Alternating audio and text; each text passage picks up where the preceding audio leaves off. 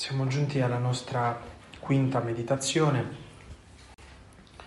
Eh, ogni volta faccio un po' la sintesi delle puntate precedenti così capiamo eh, il percorso che stiamo facendo.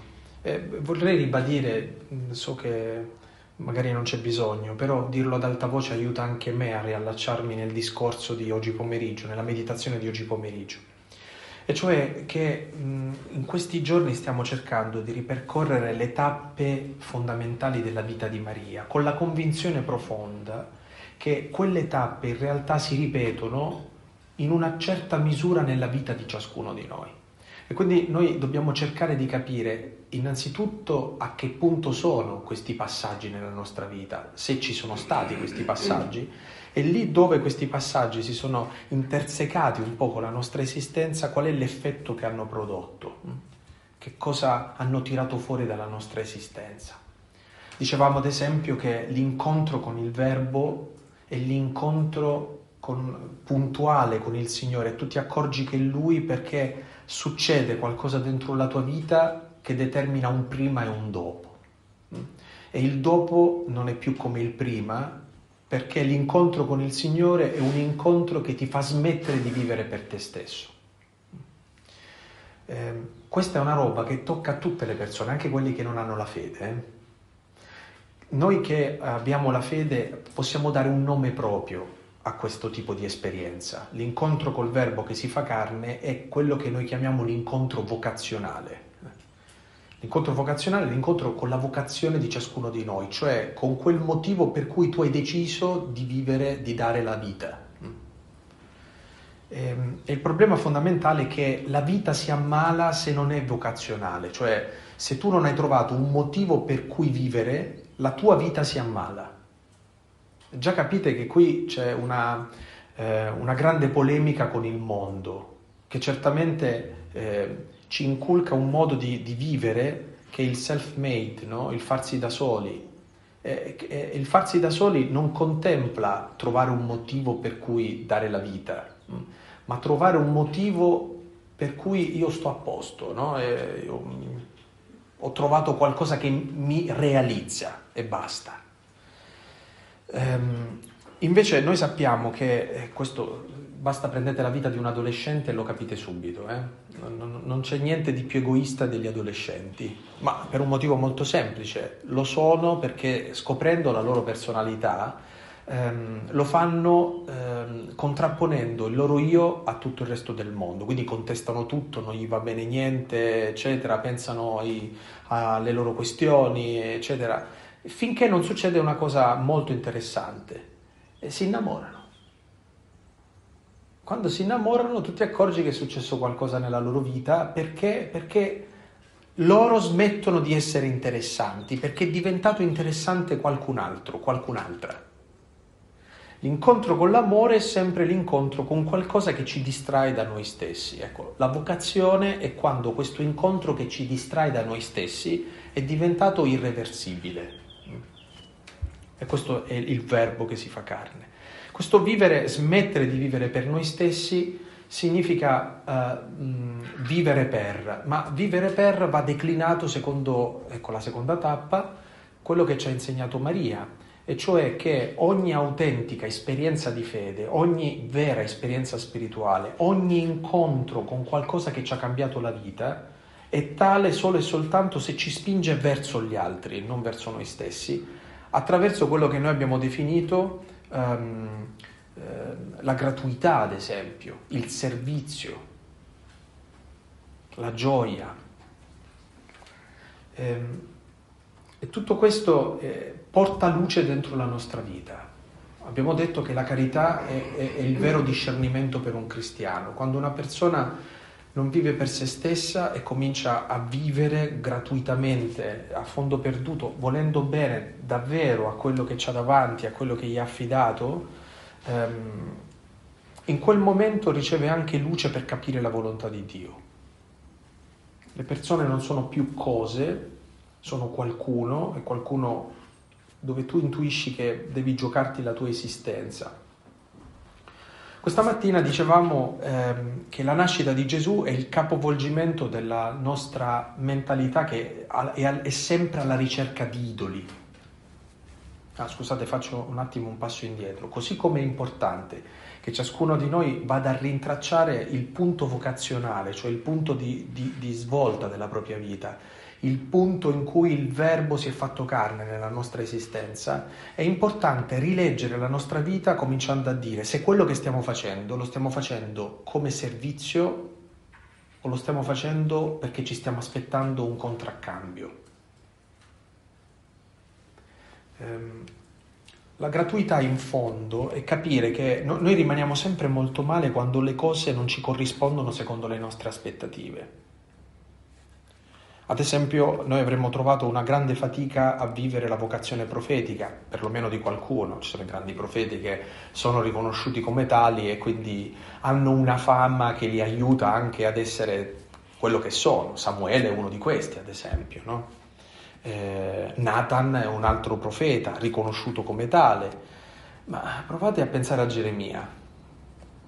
Geremia è uno di quei profeti che fa fatica a fare il profeta perché ha tutti contro esattamente tutti contro. È come se tu vai a lavorare in una parrocchia e non viene nessun parrocchiano e sembra che sei inutile. O fai una famiglia e tutto quello che dovrebbe andare in un verso va per un altro verso. E ti sembra inutile tutto questo. Eh, fai un lavoro, ci metti passione e in un attimo ti distruggono tutto. Avverti un senso di inutilità proprio quello è il momento in, più in cui tu ti senti messo in discussione inutile che si gioca la gratuità. La gratuità è la, il risvolto della medaglia della sensazione della inutilità. Quanto possa a volte sembrare inutile quello che facciamo e quanto agli occhi di Dio invece quella cosa inutile, quando è accolta, perché sai essere la volontà di Dio, ha un valore, ha un valore. Che fine hanno fatto tutte le prediche, le prediche di Agostino eh, nella sua diocesi, nella sua terra, in Africa, in questa zona dell'Africa? Eh, sono pochissimi cristiani presenti lì. E uno potrebbe dire, beh, Agostino ha fallito. Eh, noi siamo chiamati a servire il Signore in un momento, il momento della nostra vita, e a fare la nostra parte eh, noi dobbiamo fare quello che pensiamo essere giusto fare in quel momento, al di là anche della risposta che a volte noi abbiamo da quel momento. Quindi la carità non è mai risolvere qualcosa, ma è esercitare gratuitamente l'amore. A parte che il Signore non spreca mai le cose, eh? quindi quando, se tu hai amato, il Signore non spreca mai l'amore magari non lo vivrai tu. Una cosa che mi ha colpito della vita di Charles de Foucault è esattamente questa, cioè quest'uomo ha vissuto tutta la sua vita come uno spreco in fondo. Gran parte della sua vita la vive inseguendo degli ideali che lo rendono eh, incomprensibile innanzitutto ai suoi contemporanei, desiderava un gruppo di fratelli, ah, il desiderio di vivere in, in una chiesa che, no, che, condividesse questo suo carisma, ne va uno, poi se ne va, eh, ne va un altro, mm, non c'è nessuno. In realtà eh, Charles de Foucault morirà da solo e per circostanze davvero stranissime, drammatiche. Eh, un, un martirio strano il suo, in una terra dove lui era andato non tanto a fare a fare proselitismo, ma a, a, a porre se stesso come un Vangelo vivente in mezzo alla gente. Molti anni dopo la sua morte qualcuno raccoglie l'eredità di questo monaco e, e viene fuori un, una famiglia. No? Ehm, questo voler dire che a volte la gratuità ci mette nella condizione di Mosè. La fatica più grossa la fa Mosè, ma chi entra nella terra promessa è Giosuè. Eh, tutto il cammino del deserto tocca a Mosè, ma quando stanno per entrare nella terra promessa ci entra un altro, non tu. Ma non è forse vero che anche noi stiamo attraversando una terra che non, abbiamo, non ci siamo guadagnati noi, che qualcun altro ci ha messo in queste condizioni? Quello che ho potuto fare io, che faccio io nella mia vita, non l'hanno potuto fare i miei genitori, ad esempio. E molte cose che loro non hanno potuto fare, noi figli abbiamo potuto fare queste cose. Siamo andati più avanti di loro, ma è, come devo dire, una, una sorta di passaggio che viene attraverso un amore gratuito, un amore che no, non sta male perché io non ho potuto fare tutto quello che avevo in mente. Qualcun altro lo farà, qualcun altro raccoglierà i frutti. È vero per tutto, eh? per ogni ambito della nostra vita. E poi ecco la nascita di Gesù, la, la, grande, eh, la grande rivoluzione della libertà, cominciare a ragionare non con la paura, non con i sensi di colpa, non con le nostre ferite, non con le nostre insicurezze, ma cominciare a ragionare a partire da quello che il Signore ci ha donato, che è la libertà di essere figli. E in quel momento particolare della vita di Maria, la libertà si è giocata in questo modo. Dio si è fidato di lei. Dio si è consegnato a lei. Dio si è consegnato a loro. Maria non è sola. Nessuno è mai solo, eh? C'è sempre un circuito di rapporti intorno alle persone. Dio si è fidato di loro e quindi l'esercizio della responsabilità è l'esercizio di fare il nostro possibile, di prendere le nostre decisioni, di fare la nostra parte. Spesso mi capita di dire a, agli universitari, dico, voi avete il diritto di lamentarvi solo dopo che avete fatto tutto quello che potevate fare voi. Noi siamo in un paese in cui ci lamentiamo molto frequentemente, ma la domanda è, tu che fai? Tu che ti lamenti della tua famiglia, sì, ma tu che fai? Tu che ti lamenti, non lo so, di, di un certo vissuto nella, nella tua esperienza ecclesiale, tu che fai? Qual è la tua parte? Fare la tua parte, così, in maniera disinteressata, gratuita. Fare la nostra parte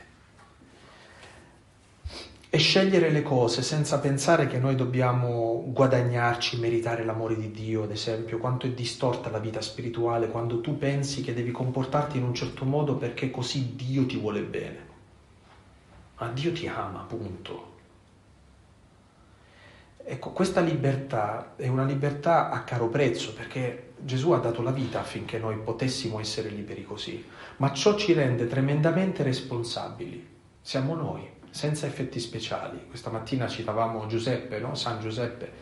Eh, non ci sono effetti speciali lì.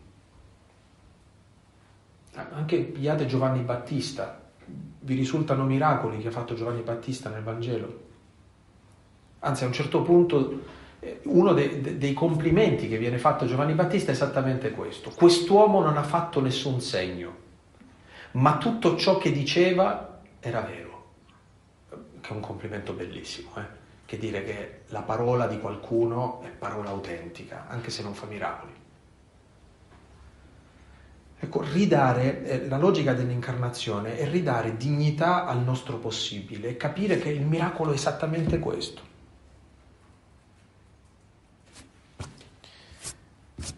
Quello che Madre Teresa diceva, la goccia nell'oceano, no? E se però tu togli quella goccia, l'oceano sarà più povero di una goccia. E di che cosa è fatto l'oceano se non di piccole cose, messe una accanto all'altra? Ecco, la libertà è, è, è vivere eh, non sentendoci più eh, frustrati dal, dai nostri limiti. Noi non vogliamo essere liberi perché non vogliamo incontrare il fatto che la nostra libertà ha dei limiti, cioè tu non puoi tutto, tu puoi soltanto qualcosa. Nel Vangelo questo viene tradotto, ad esempio durante eh, i, sei, i, grandi segni del miracolo della moltiplicazione dei pani e dei pesci, è che il possibile in quel momento per i discepoli sono cinque pani e due pesci, punto, cioè è qualcosa di molto piccolo rispetto alla stragrande maggioranza delle cose che ci sono da fare ma Gesù opera un miracolo non dal nulla, ma da quel poco che c'è a disposizione, quel poco messo lì. E questo è così vero, è così vero che se tu cominci ad essere fedele a una cosa piccola, quella cosa piccola diventa affidabile. Il regno di Dio è simile a un granello di sena, che quando viene seminato è il più piccolo tra tutti i semi ma una volta che cresce diventa così grande che persino gli uccelli del cielo ritrovano riparo alla sua ombra. come può una cosa piccola diventare una cosa affidabile? Guardate, fate la prova. Qualcun altro che forse eh, ha consuetudine a questi incontri o ci siamo già incontrati in altri ritiri sa che eh, riporto sempre una mia esperienza personale e che, credetemi non è un'esperienza personale a mo' di mi vanto di una cosa eh, perché io l'ho capita, ma è soltanto per dirvi che io ci sono passato rispetto a questo, prima del terremoto, ovviamente molto prima del terremoto, appena ordinato sacerdote, non avevo dove dire messa. Non, non c'era dove dire messa perché facevo il segretario del vescovo e, e, poi mi avevano mandato in una parrocchia di montagna dove la gente, eh, avevo tre paesini in cui in un paesino c'erano 13 persone, in un altro paese 28 e in un'altra parte 31, quindi capite la mia parrocchia come era fatta. E quindi ci andavo la domenica. Eh, la domenica ero uno dei pochi parroci al mondo che aveva il 100% dei parrocchiani a messa, venivano tutti. Eh. Ehm, ma durante la settimana non c'era la messa feriale. Allora, per un periodo c'erano le suore di Madre Teresa, andavo a celebrare la mattina alle 6 a, dalle suore di Madre Teresa, poi loro andarono via dall'Aquila, eh, non sapevo cosa fare, dico, eh, adesso chiedo il permesso al vescovo e vado a celebrare nella cappella dell'ospedale la mattina perché c'è la facoltà di medicina. Ma il problema è a che, ora, a che ora celebriamo? Perché i ragazzi arrivano con i pullman e poi hanno lezione. Arrivano alle 8.05, 8.06 e alle 8.30 hanno lezione. Mi faccio coraggio, prendo due ragazze, due universitarie, mie amiche, e dico guardate, andiamo a di messa là. E abbiamo cominciato a dire messa. Credetemi, dice no, ma stai andando di messa tu, allora chissà che cosa facevi no, per attirare la gente. Niente omelia Niente parole, la messa, punto. 8 e 7, 8 e 30, solo la messa. Letture, eh, liturgia eucaristica, qualche istante di silenzio. Prima della benedizione ripetevo una frase del Vangelo per lasciarla alla gente, benedizione fine.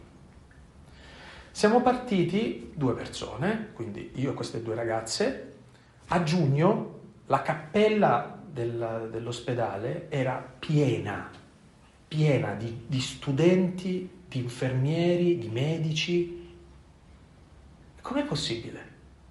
La fedeltà a una cosa piccola, vissuta lì con gratuità e amore, porta frutto e non è perché tu sei bravo, perché tu chissà quale talento puoi avere, no, perché tu credi che quello che stai facendo, lì c'è il Signore e se tu sei fedele a una cosa piccola, quella fedeltà porta frutto, diventa affidabile.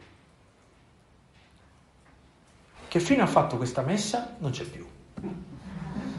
Come tutte le cose a un certo punto finiscono e quel terremoto ha messo in crisi un po' tutte queste cose, ma ne sono nate di altre. Però eh, guardate, è questa fedeltà che in fondo eh, a, a, volte a noi manca. Noi vorremmo i, eh, i, i grandi raduni, i grandi effetti speciali, non ci accorgiamo che l'unica cosa affidabile è quando le cose sono feriali, cioè quando si mescolano con la quotidianità della vita. Se tu fai una giornata mondiale di qualcosa, ok, e vengono milioni di persone, ma quello è un evento che inizia e finisce. Il problema è quando si va a casa, quando tu ti ritrovi con la più drammatica delle eh, quotidianità. E lì Maria e, e, attorno a lei, Giuseppe, tutto quello che riguarda un po' gli inizi della storia della salvezza, così come ci racconta il Vangelo, sono maestri di normalità. I 30 anni a Nazareth, in fondo, sono 30 anni di normalità. Non sarà un problema vostro, eh, però lo voglio dire perché può, può servirci. Capite allora che le grandi esperienze di vita spirituale non sono legate a grandi esperienze, ma cose che vanno a segnare la nostra quotidianità. La segnano. È la ferialità che deve cambiare, non l'emozione di un fine settimana, non di un pellegrinaggio o no di un raduno, no? che quelle sono situazioni buone che ti ricaricano, ma non ti cambiano la vita, perché la vita viene cambiata quando viene toccata nella sua ferialità. E nella ferialità non c'hai l'emozione del raduno, nella ferialità c'è la tua libertà che ti dice e ti devi alzare pure oggi.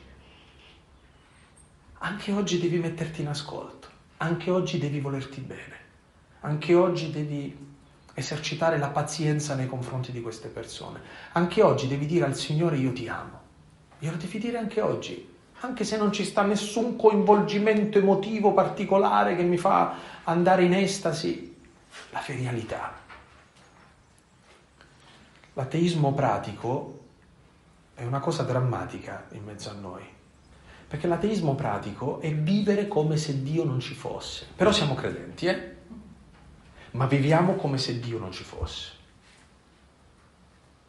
Dobbiamo tirare di nuovo in ballo il Signore nella nostra vita, nelle nostre giornate e non sentirci al sicuro, soprattutto noi consacrati, solo perché indossiamo un abito o abbiamo un ruolo. Questa cosa non ci mette al sicuro dal non vivere in maniera atea. E anche noi, anzi possiamo eh, diventare talmente assuefatti di Vangelo, dei, dei, dei, sacramenti, eccetera, che ci scivolano addosso, ma non ci riguardano più. E quando una defaglianza è fatta da noi, fa più male, fa più scandalo. Ecco, questa libertà è la libertà che ci dice che non le emozioni, manco le paure, né ma la libertà, la, quello che ci ha ottenuto il Signore, dandoci la responsabilità. Tu hai questa responsabilità. I grandi maestri di vita spirituale ci dicono questo, che se tu devi affrontare una cosa difficile, non devi ragionare pensando come faccio la prossima settimana, ma devi pensare come fare ad arrivare a questa sera. Devi restringere il campo. Solo per oggi solo per oggi. Come faccio oggi a vivere, a farmi santo con la giornata di oggi? E arrivare fino a sera. Domani se ne parla. Fino a questa sera. La mia parte fino a questa sera. Ma io non so, non ce la faccio, non, non ci arrivo. Se tu ti guardi in prospettiva non ce la fai. Ma se tu guardi quel pezzettino che c'hai davanti, lo vivi. E fai la tua parte lì in quel momento. E poi, eh, concludo così poi passiamo a questa seconda fase, l'amore consiste nel fare ciò che non ti viene domandato. È facile pensare che l'amore è fare ciò che dobbiamo e basta, no? C'è scritto da qualche parte, ma è fare ciò che non ti è richiesto.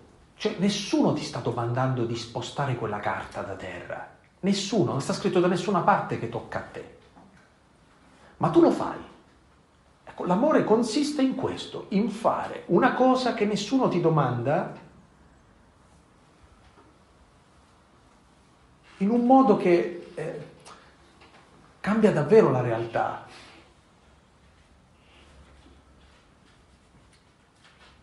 Il cristianesimo si poggia su questo, eh? su persone che fanno il loro possibile senza che nessuno li obblighi a fare il loro possibile.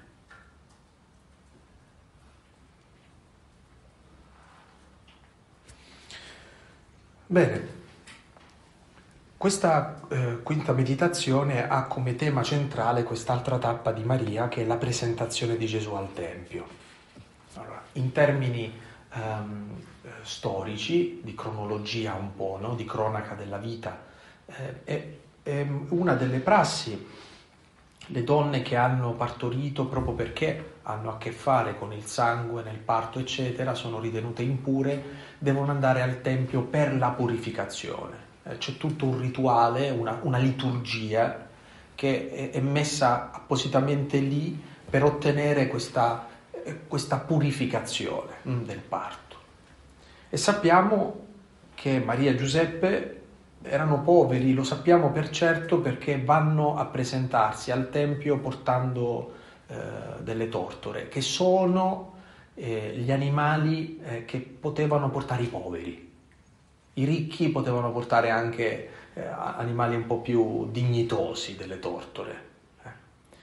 Eh, è l'offerta minima, non so come spiegarvi. Quindi questo sta a significare che non sono borghesi in viaggio che fanno quello che devono fare e poi è gente molto semplice e che vive anche l'indigenza lo sappiamo da questo dettaglio, ad esempio. Ma la cosa che vorrei lasciare alla vostra meditazione oggi pomeriggio e poi mh, ci faremo aiutare per un istante anche dalla fine della, del capitolo 8 della lettera ai Romani che questa mattina abbiamo iniziato a leggere, è quello che accade nel Tempio. Quando portano il bambino nel Tempio, Simeone, prima Simeone e poi Anna, eh, si avvicinano al bambino e profetizzano su quel bambino. Nelle parole di Simeone, Maria non riceve semplicemente conferma che quel bambino non è un bambino qualunque. Egli è qui come segno di contraddizione, egli è qui come qualcuno che fa la differenza, dice Simeone. Ma poi eh, ci mette in mezzo a questa profezia una frase, che è una frase sibillina. Anche a te una spada trafiggerà l'anima. Hm. Guardate, qui si apre un tema che è un tema cruciale. Tu puoi smettere di vivere per te stesso. Puoi capire che l'amore è un affare. Puoi comprendere che l'amore è un affare perché quando esercitato in maniera libera, ma questa quarta tappa eh, ti dice, sai che se ami devi essere disposto anche a soffrire per amore? Cioè, tu capisci quanto ci tieni a qualcosa se puoi rispondere a questa domanda. Quanto sei disposto a soffrire per questa cosa dentro la tua vita? Quindi non è amore per la sofferenza. Noi non ci andiamo a cercare la sofferenza, è malattia andarsi a cercare la sofferenza o santificarla.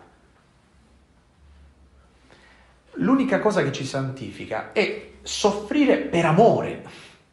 Questo ci santifica. Perché tu stai scegliendo l'amore e lo stai scegliendo anche quando non conviene. Se tu non vuoi sentire la vulnerabilità, Amici miei, è facilissimo, non dovete voler bene a nessuno. Tu stai in un oratorio e c'hai dei ragazzi, non affezionarti, non ti interessare della loro vita, dagli dei servizi, allora non soffrirai. Hai della gente al catechismo, insegnagli quelle quattro idee, portali alla comunione, alla cresima e ciao. Ma se tu ti avvicini e cominci ad amare quei ragazzi, preparati, ci soffri.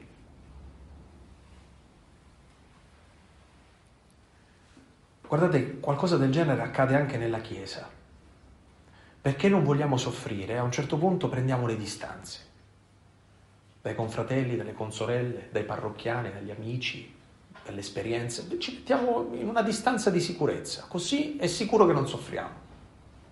Ed è vero, non soffri, ma non stai amando. Perché l'amore implica il fatto che devi accettare che se ami c'è una porzione di dolore che ti riguarda.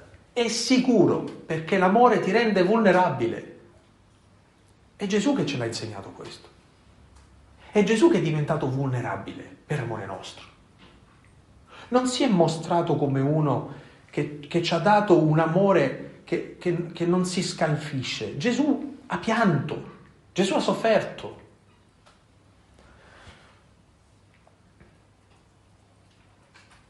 Io mi domando se siamo arrivati fino al punto di maturare questa, questa accoglienza della spada dentro la nostra vita.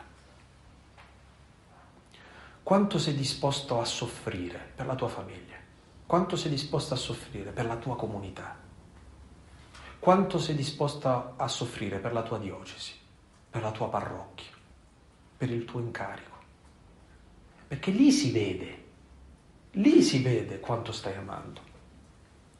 Attenti però, perché a volte noi soffriamo non per amore, ma perché la realtà non è esattamente come la vogliamo noi. qui non è amore, eh? Qui è il nostro io che è macellato dalla realtà. L'amore significa che le cose non vanno esattamente così come tu le vorresti, ma proprio per questo diventano tremendamente feconde. Il mondo si regge sull'offerta di chi soffre per amore. Il mondo si regge su questo tipo di offerta. A pranzo mi sono alzato un attimo, sono andato a incontrare, era venuto a trovarmi un ragazzo che voleva regalarmi due suoi libri, un ragazzo sulla sedia a rotelle, paralizzato, aveva portato il nipote a venirmi a salutare e, e gli ho chiesto di pregare per me e lui mi ha detto offro un po' di questa sofferenza per te. Capite l'affare qual è? Cioè se io posso fare quello che sto facendo qui in questo momento è perché c'è qualcuno che sta offrendo per me, che mi sta amando fino al punto in cui accetta di essere vulnerabile per amore mio. Noi accettiamo di essere vulnerabili per amore. In che cosa consiste? Che quando si presenta la sofferenza te la pigli, te la prendi e cerchi di portarla come l'ha portata Gesù. Oltraggiato non rispondeva con oltraggi, soffrendo non minacciava vendetta. E portarla così con tutto il peso che comporta, sapendo che in fondo tutto questo non è sprecato. il complicato ma illuminante Paolo scrive così.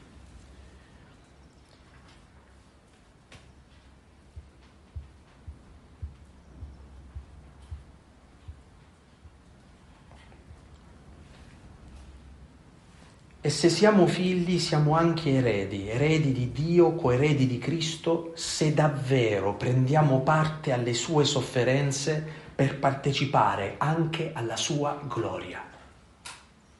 Cioè, come cristiani noi siamo chiamati a partecipare certamente alla vittoria di Cristo, ma per partecipare alla vittoria di Cristo dobbiamo domandarci se siamo disposti a partecipare alle sue sofferenze. L'esperienza della croce è l'esperienza di accogliere la vulnerabilità dell'amore dentro la nostra vita, esattamente come ha fatto Gesù. Ma con questa speranza, dice Paolo, Ritengo infatti che le sofferenze del tempo presente non siano paragonabili alla gloria futura che sarà rivelata in noi. Che bella questa cosa. So, sono sicuro che tutto quello che qua possiamo patire non è paragonabile rispetto a ciò che ci aspetta. Eh, svuotiamolo di pathos, è come se un, alle, un allenatore vada da, da, da, da un atleta e gli dice lo so che sei stanco, lo so che stai dando il massimo, ma vedrai che le vinci le Olimpiadi. E quando uno le vince le Olimpiadi è, è, ripagato ben che bene di tutti i sacrifici che ha fatto e che ha sofferto per prepararsi a tutto questo.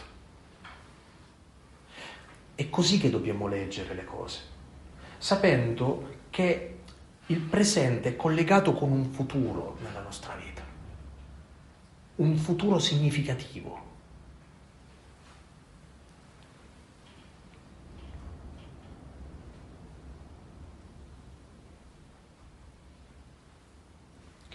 Continua Paolo.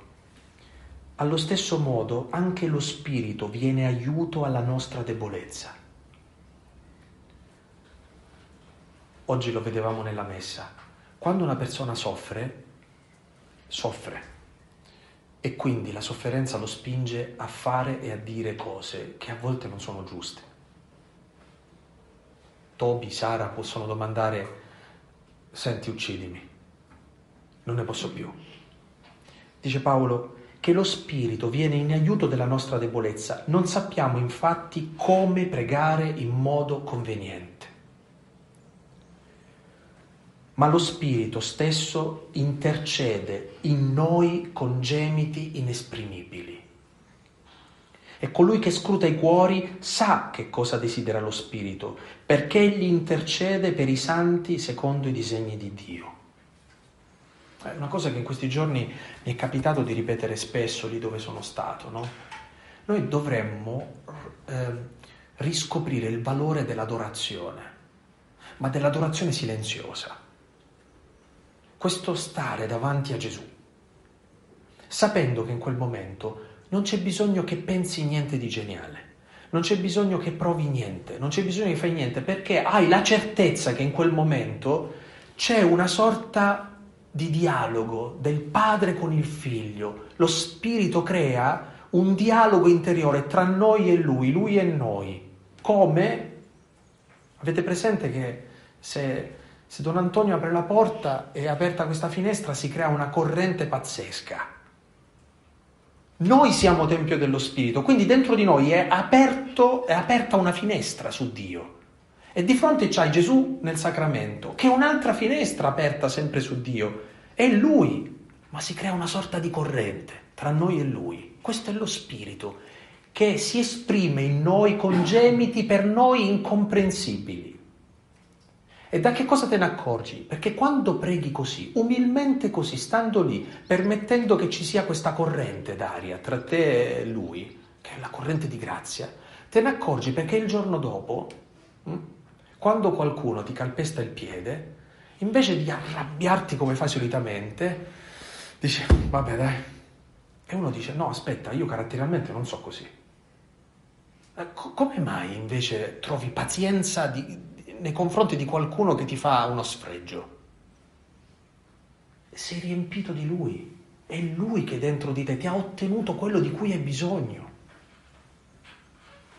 Ma noi crediamo o no che siamo tempio dello Spirito e che lo Spirito viene in aiuto alla nostra debolezza. Io non ce la faccio. Per questo esiste lo spirito di fortezza. Io non capisco. Per questo esiste lo spirito di intelletto io ho perso il sapore della vita. Per questo esiste lo spirito di sapienza. Io mi guardo sempre con giudizio. Per questo esiste lo spirito della scienza. Sono i doni dello spirito. Ma la domanda è quanto noi allarghiamo il cuore all'esperienza dello spirito dentro di noi. Se noi tornassimo ad essere contemplativi così, allora sì che tutto quello che facciamo comincia ad avere una direzione diversa. Solo chi ha questa consapevolezza prega, perché sa che la sua debolezza può soccorrerla solo lo Spirito, che viene in aiuto della nostra debolezza. Perché fai l'adorazione? Perché c'è scritto, perché tocca a me, perché... E perché tu hai capito che ne hai bisogno è che se quella roba lì non la fai, tu non funzioni. Perché o è lo spirito a venire in aiuto alla tua debolezza, oppure vuoi aiutarti da solo. Ad esempio, se mi faccio tanti discorsi convincenti, alla fine mi motivo. Facciamo un po' come quelli che dicono dai che sei bravo, dai, dai, forza, no? Sapete come si chiamano quelli che fanno questi discorsi... Eh, questi sorta di predicatori americani, no? Che, no? Tu devi, ce la fai, dai, allora ci automotiviamo. Ma quanto duri automotivandoti? O c'è una forza che è più grande di te, oppure è suggestione, amici, è suggestione.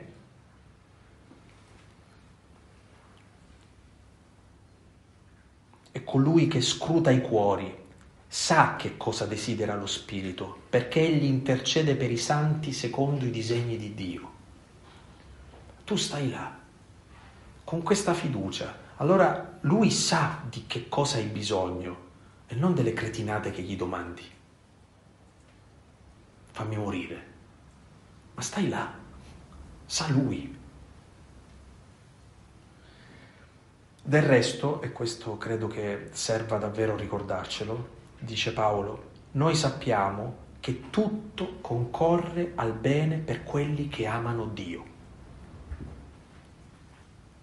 Tutto, anche la cosa più brutta, concorre al bene, ma non in astratto, per quelli che amano Dio, tutto concorre al bene. Cioè Dio ha la capacità di rigirare al bene tutto per qualcuno che lo ama.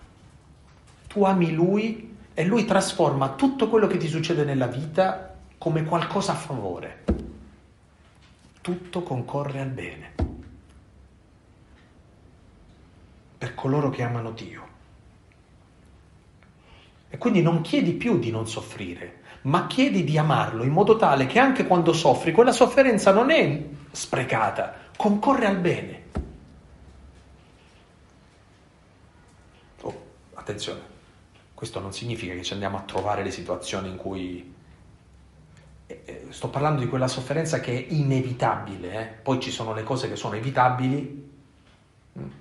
se no facciamo come quello che doveva essere aiutato da San Pietro e poi San Pietro gli manda i vigili due o tre volte, poi muore, dice perché non mi ha aiutato? Ma ti ho mandato i vigili. Eh, dobbiamo fare il nostro possibile. Eh? Dice no, mi è venuto un cancro, non mi curo perché il cancro concorre al bene. No, tu fai tutto quello che devi fare tu. Ciò che è inevitabile, ciò che tu vivi in quel momento, dopo che hai fatto tutto quanto potevi fare, concorre al bene per coloro che amano Dio, per coloro che sono stati chiamati secondo il suo disegno, poiché quelli che da sempre ha conosciuto li ha anche predestinati a essere conformi all'immagine del figlio suo. Che diremo dunque di queste cose? Se Dio è per noi, chi sarà contro di noi? Egli che non ha risparmiato il proprio figlio, ma lo ha consegnato per tutti noi, non ci donerà forse ogni cosa insieme a lui? Chi muoverà accuse contro coloro che Dio ha scelto?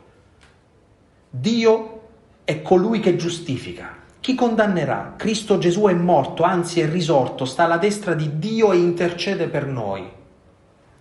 Chi ci separerà dall'amore di Cristo? Forse la tribolazione? l'angoscia, la persecuzione, la fame, la nudità, il pericolo, la spada, metteteci tutto l'elenco delle cose che volete, l'incomprensione con i superiori, le divisioni, l'ingiustizia, eh, quel misfatto, eh, chi ci separerà dall'amore di Cristo? In tutte queste cose, dice Paolo, noi siamo più che vincitori grazie a colui che ci ha amati. Noi siamo stati amati da uno, talmente tanto amati, che siamo vincitori contro tutto il resto. Nessuno può separarci da questo amore. Io sono infatti persuaso che né morte, né vita, né angeli, né principati, né presente, né avvenire, né potenze, né altezza, né profondità, né alcun'altra creatura potrà mai separarci dall'amore di Dio che è in Cristo Gesù nostro Signore. Dopo questo datemi tutte le spade che volete. Se io faccio memoria di questo, questa è la forza di Maria. La forza di Maria è la forza di chi si è lasciata amare e di chi ha amato accettando tutto dell'amore, anche di vedere morire il figlio. Ma ciò che sostiene questa donna è questo misterioso amore che noi chiamiamo spirito. Tutti noi abbiamo bisogno di questo. Bene, vi lascio oggi pomeriggio con questa ultima parte della lettera ai Romani e soprattutto eh, ancora una volta un'ulteriore verifica della nostra vita. Quanto siamo disposti a soffrire per ciò che amiamo? E se non siamo disposti a soffrire, la domanda è, stiamo amando veramente quello che stiamo facendo? Quindi il problema non è fare o non fare qualcosa, ma fare qualcosa amando. Questo ci santifica e questo concorre al bene. Questa è la perfezione dell'amore. La perfezione dell'amore non è non sbagliare, la perfezione dell'amore è amare con questa apertura.